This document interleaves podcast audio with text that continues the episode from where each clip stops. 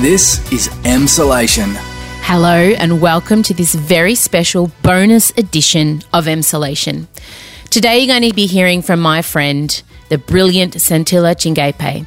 Santilla was born in Zambia and moved to Australia with her family when she was nine. She is an award winning journalist, a documentary filmmaker, an activist, and just honestly one of the smartest, most brilliant people I know. I knew she'd be the right person to talk to to help you and I navigate the current climate and help us be better allies. So I want you to sit back and I want you to take in with an open heart and mind the brilliant words of this amazing human. Santilla Chingaipe is an award winning journalist and a documentary filmmaker. Her work explores migration, cultural identities, and politics. Santi was born in Zambia and moved to Australia with her family when she was nine. I met Santi at an event on my birthday, actually, where we both had to present letters speaking the words we wish we'd said. I spoke about revenge on a boss who called me the C bomb, and Santi gave a smart, nuanced, and thought provoking analysis of Cardi B lyrics. And, you know, let's just say hers was very important, and I'm really glad my daughters were there to hear her. Um, I left somehow trying to figure out how to trick her into being my friend, and then the corona hit, and I retreated under my weighted anxiety blanket. She joins me now. Santilla, thank you so much for being here. You're very welcome. You didn't have to trick me to be your friend. You what sold me and you? It was your shoes that day on your birthday. You wore the best shoes, and I was like, we could totally be friends. Oh my God, I love that it's all it took. You're as shallow as I am about some things. Pretty much. so, obviously, there's a lot of shit going down, my darling. and, um, yeah, it's a bit shit going down. And I was actually, I've got a few moral compasses in my life, and Jamila Rizvi is one of them.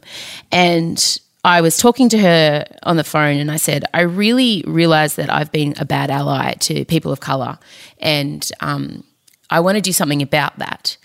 And she said, Well, you need to give your platform over to a woman of color. You need to um, act on your words. You need to be more proactive. It's not just enough to not be racist. And she was right.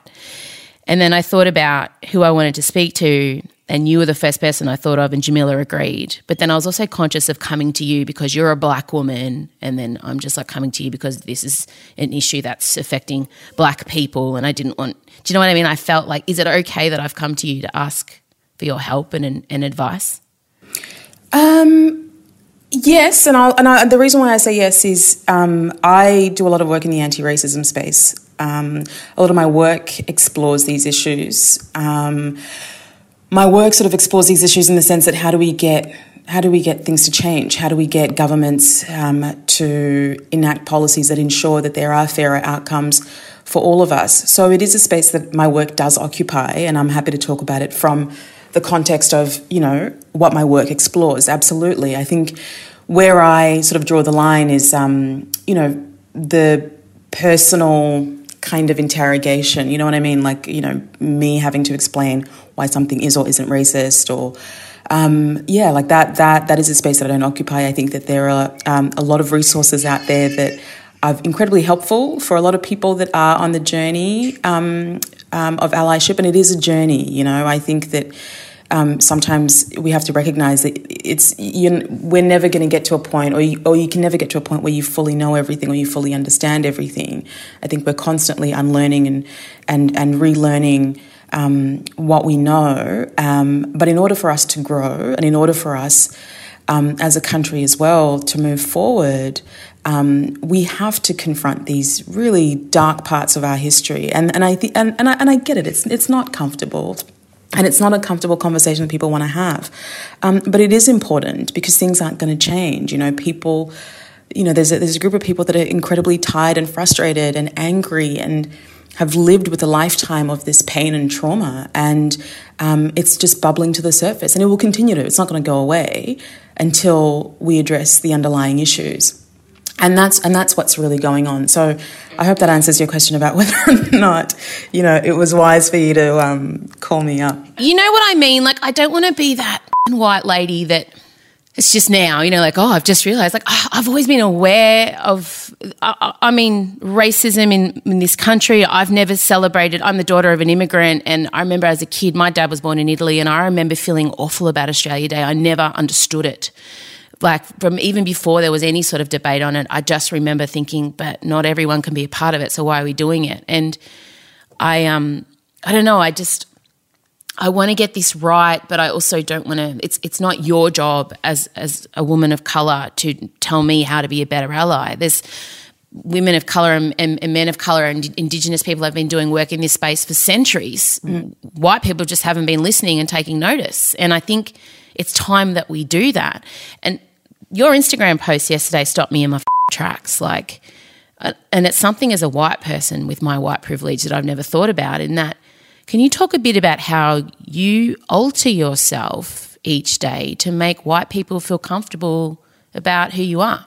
Yeah, I mean, it's what you learn just from a very young age. You know, I, I, I think that there are a lot of a lot of black people, and by black identifying people, um, here I'm sort of talking about Indigenous people as well as people of African descent. Um, and and other people of color would also argue that that they too um, have to modify how they move in the world just to make um, white people feel more comfortable, um, and also not to you know fall prey to you know racialized narratives around assumptions that people have of you know what black people might might might be like or what you know Asian people might be like or what Indigenous people might be like. And so it's something that you just becomes second nature, which is incredibly unfortunate and unfair. And and this is also part of you know the the bubbling anger and rage is that you know you'd like to think that your own children won't have to go through that, you know, that, that, that it sort of ends with your generation. I mean, I, I certainly know that my parents thought that it would end with their generation. Um, but, you know, to come to your point about just how tricky it is as a white identifying person to navigate these conversations. I think Australia is in a very interesting place in in in the world in that we have only come to this discourse probably in the last 10 years or so like adequately actually started to have these conversations act- actively started going we don't know enough we need to be talking about it um, other places like the united states like the uk have been having these conversations for a little bit longer than us, you know. And what's forced us to have these conversations has been the internet because we're seeing these conversations happening globally and people here are going, hang on, it happens here as well. What are you going on about? But for so long, anytime marginalized communities have tried to say something, it's been met with, you don't know what you're talking about. Or even worse, Governments, for example, have been incredibly paternalistic with how they've treated specifically Indigenous communities, you know, and how and how we talk about and how we address some of the injustices that happen to, you know, our Aboriginal and Torres Strait Islander brothers and sisters. So it's Australia's in a very it's like we're in a unique context in many ways, but we're also very much connected to that very global conversation around race and racism. Yeah. It's interesting to hear people saying, Oh, I'm so glad I live in Australia and what a lucky country we are. And even this morning, the Prime Minister said, Oh, aren't we lucky to be here? As though, you know, 400 Indigenous people haven't died in police custody since 1991 and not one police officer has been prosecuted. Like, it's so conveniently swept under the rug. And I don't understand how we can continue to let that happen. I think we let it happen, you know, one, whenever we have conversations that sort of say, is this or isn't this racist? You know, like the fact that we still deny racism exists is problematic. But politicians know what they're doing. You know what I mean? They're in the business of, mm. you know, ensuring that they are in power. And they know that racism exists because they prey on it. And the reason why they prey on it is that we can have political leaders that have voted in on the platform of division and hate, right? And the only reason why those people are in those positions is because there are people out there that actually believe what they're saying, right? The question isn't so much for me about denying whether or not racism exists. The question for me begins how do we, as citizens that live in a democracy, as citizens that believe in fairness, equality, and justice, ensure that that is something that every Australian, regardless of what their skin colour is is afforded you know mm. and we know that people are disproportionately affected in this country because of their race you just have to look at the data whether it's with health with education with housing you know there's some groups that are being left behind and we have leaders that can actually address that. You know, these things can be fixed. That's the part that's really frustrating. Mm. So these things can be fixed, mm. you know, but instead we allow those that are powerful to convince us that the reasons why certain things are happening to us, whether it's our own economic inequality, is a result of those other people that don't look like us. Yeah. Right? Yeah. And so we continue to punch yeah. down and we pick a different group. You know, if it's not Indigenous Australians this week, it's the LGBTIQ community next week. It's refugees and asylum seekers the following week. You know, instead of punching up to the people mm. that are in positions of power that ha- that can actually do the, the, the, the change, you know, and ensure that there are policies in place that we don't we don't continue to see a lack of accountability when it comes to Aboriginal deaths in custody. Mm. You know, you're right. I mean, how is it possible that since 1991, mm. since the Royal Commission into Aboriginal deaths in custody, that there, there have been no prosecutions? The last time a police officer was prosecuted was in 1983. So, God, it's just grim. I took in all the writing and, and I took in all the commentary around it. And for me, I was like, yeah, I get it. I would, they're angry. They've had centuries of disempowerment and racism and enough's enough. And then you've got people, you know, arguing the Black Lives Matter hashtag, which is what got me wild. People saying, no, but all lives matter. And it's like, no, that's not the point. Mm. What do you say that that's always the argument? You know, it's also with the Me Too movement with the not all men, you know, that, that idea that if you're championing one, then you're forsaking others. And that's not the case. I saw it explained as if you're at a, a breast cancer rally you're not going to have someone lunging forward saying, "But all cancers matter." Of course they do. That's that's a given. We're not saying they don't. But at this point in time, black lives need to be pushed to the forefront and looked after because they're not. Do you, do you get frustrated at you know that that idea that we can't say Black Lives Matter, that it has to be that all lives matter? I mean, I get where it comes from because at the heart of racism is power, right? And mm. it's the fear of the loss of that power.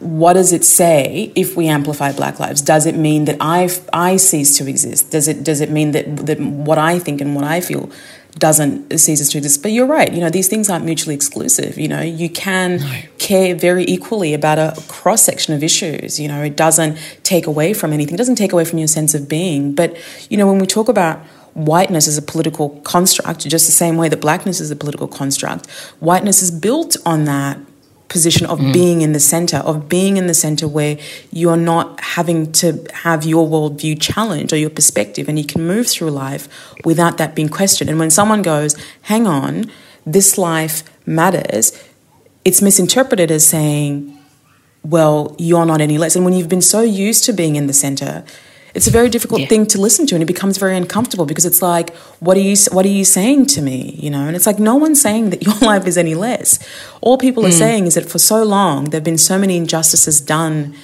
to people based on their skin color and they're saying enough and they're saying take a look and this is why you need to take a look but i even and i feel like i could be very easily guilty of this white people putting themselves in the center of the anti-racism movement. You know it's that's the natural place where we insert ourselves because we're like you said that's our privilege. We're so used to being there but that's not our place. And i guess that's why i wanted to talk to you today because i want to be a part of empowering and being useful. I want to be useful but i don't want to make it about me. So how do how do we navigate that as allies? And again i'm conscious it's not your job to tell me how to be a good ally but if you could point us in the right direction that I think a lot of people listening today, and I know a lot of my community are feeling like I am, that the, the, the members who aren't people of colour or minorities, how can we be better?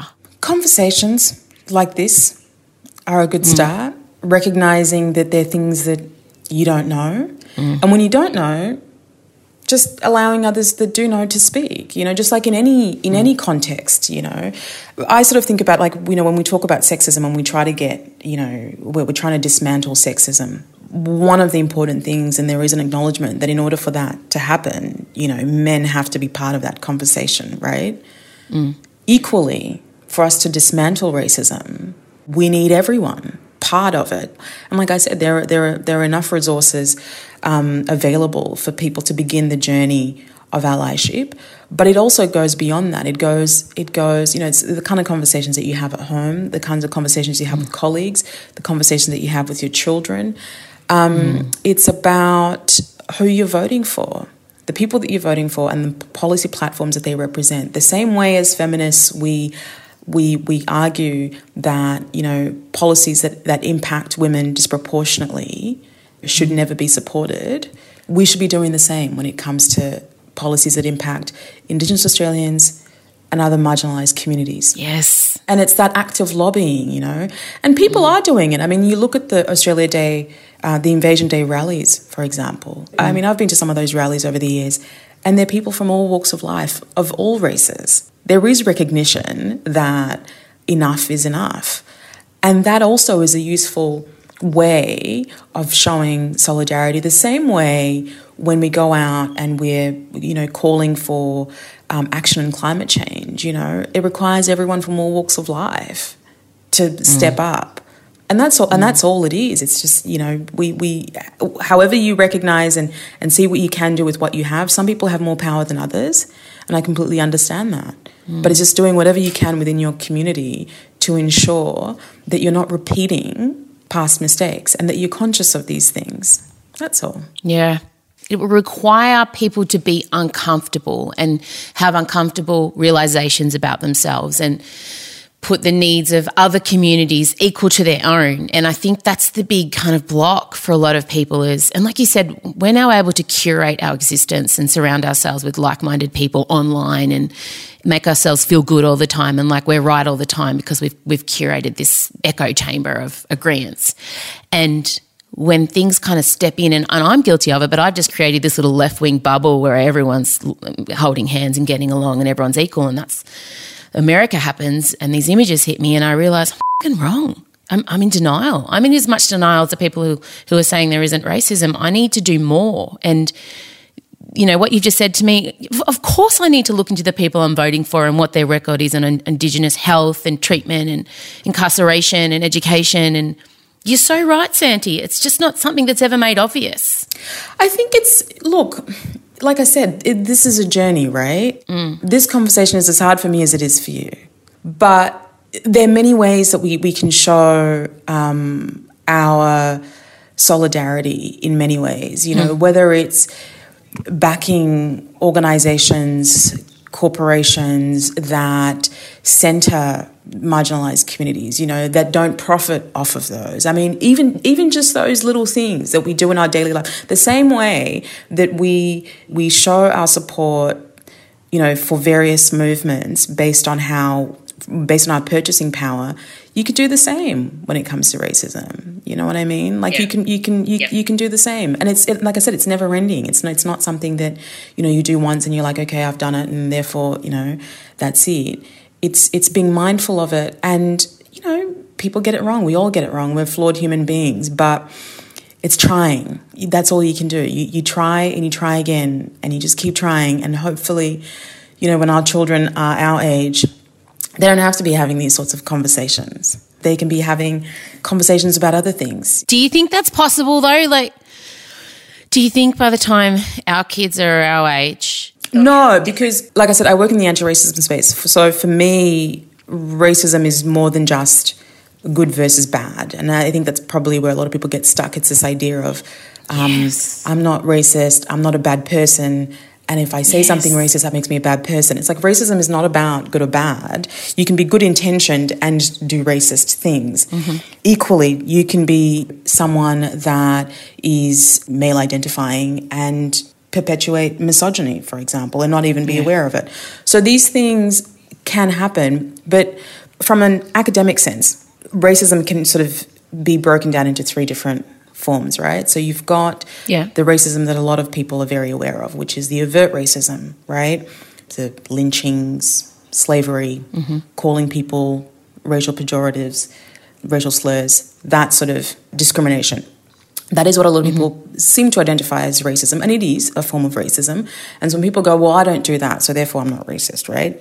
Then there's another mm-hmm. form of racism, which is known as implicit bias. And this implicit bias is also known as unconscious bias. And this is when we take on racialized narratives that have mm. been born through. So, to give a context of how racism came to be, racism was born out of slavery, and I know this because I'm writing a history book at the moment, um, was born out of slavery um, during the transatlantic slave trade. So when Europeans were buying and selling human beings to justify that inhumane act of this economic system that was building the new world, narratives were created, narratives around inferiority and superiority, right? And to keep these people enslaved, the Bible was used. There were certain aspects of the Bible that were used to justify that, but also, you know, narratives around physical appearance, narratives around black people, you know, not being inferior and all that sort of stuff started to form. And unfortunately, those narratives haven't left us, right? They've continued mm. to this day. So that is where, and that's why you know racism is a system. It was created. It's not. It's not real. It's not. You know what makes me black is there's nothing. you know, yeah. I just I just I, I, look black, but there's but that's it, right? Mm. But the but the beliefs mm. that someone can have about someone like me and what they think I might be or do or, or whatever, that's where unconscious bias comes in. So when you are someone that is uh, an Indigenous Australian, for example, or if you are black and you show up and present at a hospital in this country, for example, your level of treatment might be different to someone that's white. And this is this happens because this is how um, unconscious bias shows up, right? And so mm. the mm-hmm. your outcomes, your health outcomes, are impacted based on this unconscious prejudice that's going on. When someone applies mm. for a job and they're dismissed based on the fact that their name is not anglicized, and there are all these mm. assumptions mm. that are based on that, that is unconscious bias. And then the third form of racism is institutional racism or systemic racism. And this is when institutions perpetuate racialized narratives. So, whether it's in the criminal justice system, where you see an overrepresentation in this country, for example, of Indigenous Australians, whether it's in the health system, whether it's in housing, whether it's to do with education outcomes. You know, you find that these institutions, for lack of will, for lack of wanting to, mm. refuse to change how they work and how they treat people accordingly, and recognizing that people are coming to these uh, systems uh, at different points. But this, but the default is always is always whiteness. Mm. So everyone else is measured to that standard, and it's never equal because we never start equally. We, we should have moved beyond that point. you know, it's like let's talk about how how do we now start seeing institutional mm. change, you know. And this is mm. and this is what's taken people to the streets in in the United States. Why is it that some people are held to a certain standard and others aren't? And this is why people are angry because people just keep getting away with it. It's like, how is it over and over again? How does this not swallow you whole? Like, you're so driven and passionate and constantly trying to educate and contribute to this space when I feel like I would have just been like, you ignorant assholes. How does it not eat you alive? Oh, I have moments when I have my own breakdowns. it's not like I'm not a I'm not a human being. You know, I mean this weekend was was was pretty heavy for me. But hmm. I'm also very aware that I live a very, very blessed and in many ways privileged life, and that I think that's something that people might not necessarily think is possible for you know uh, someone that's black. That you you can also have privilege, and and, and I do in many ways. Um, but I know that my life is a result of people before me that chose to say something, that decided to do things mm. to change things and move things forward, and so I see it as a responsibility to ensure that in my lifetime I do all I can with what I have, and what I have is what I what I do with my work. You know, how do I use words? How do I use language? You know, to move these conversations forward. And it is incredibly frustrating because the the rate at which we're moving forward is incredibly slow. I, I know that I'm benefiting off the work of ancestors of all backgrounds that work to ensure that, you know, me and you can be sitting across from each other and having this conversation. Do you know what I mean? Like, mm-hmm. so it just, yes, it's frustrating, yes, it's hard, but I'm also very aware that my life is blessed in, in so many ways, and because of that, it's it's a responsibility and, and it's something that I take very seriously, and that's that's how I get through it. You're so incredible, and I thank you very much for bothering. You didn't have to. Um, But I do want to be better, and I'm on a journey of allyship. And I think a lot of people listening today will also be joining me. So I'm just glad that you're there in the space, taking up space, making us smarter and better humans. Thank you for doing it. Thank you for speaking with me. And um, you're a good human, Sandy. You really are. I'm going to keep picking at you and trying to make you my proper friend and well, I, I, feel like I already am. I mean, why are we debating this? No, you are. Are we still You're my friend. This? You're my friend. no, we're not debating. You're definitely my friend. Um, it was good. I'm glad. I'll stop sweating. And um, yeah, we'll talk soon and um, keep doing what you're doing, man. I'm just glad you're doing it. Thanks, Sandy. Bye. Well, that's it. I hope you got as much out of that chat as I did. Santilla asked me to mention that she also did a great series uh, for the Wheeler Centre about how racism manifests itself in Australia. It's called Not Racist But. And if you just Google Santilla, S A N T I L L A, Chingaipe, C H I N G A I P E, and Not Racist But the series will come up. But I encourage you to consume everything that she has made. Her short films are beautiful and poignant, as is she. I want to thank Santilla for joining me again. I want to thank you guys for taking the time to listen, and um, I'll hear you guys soon. Thanks. Bye.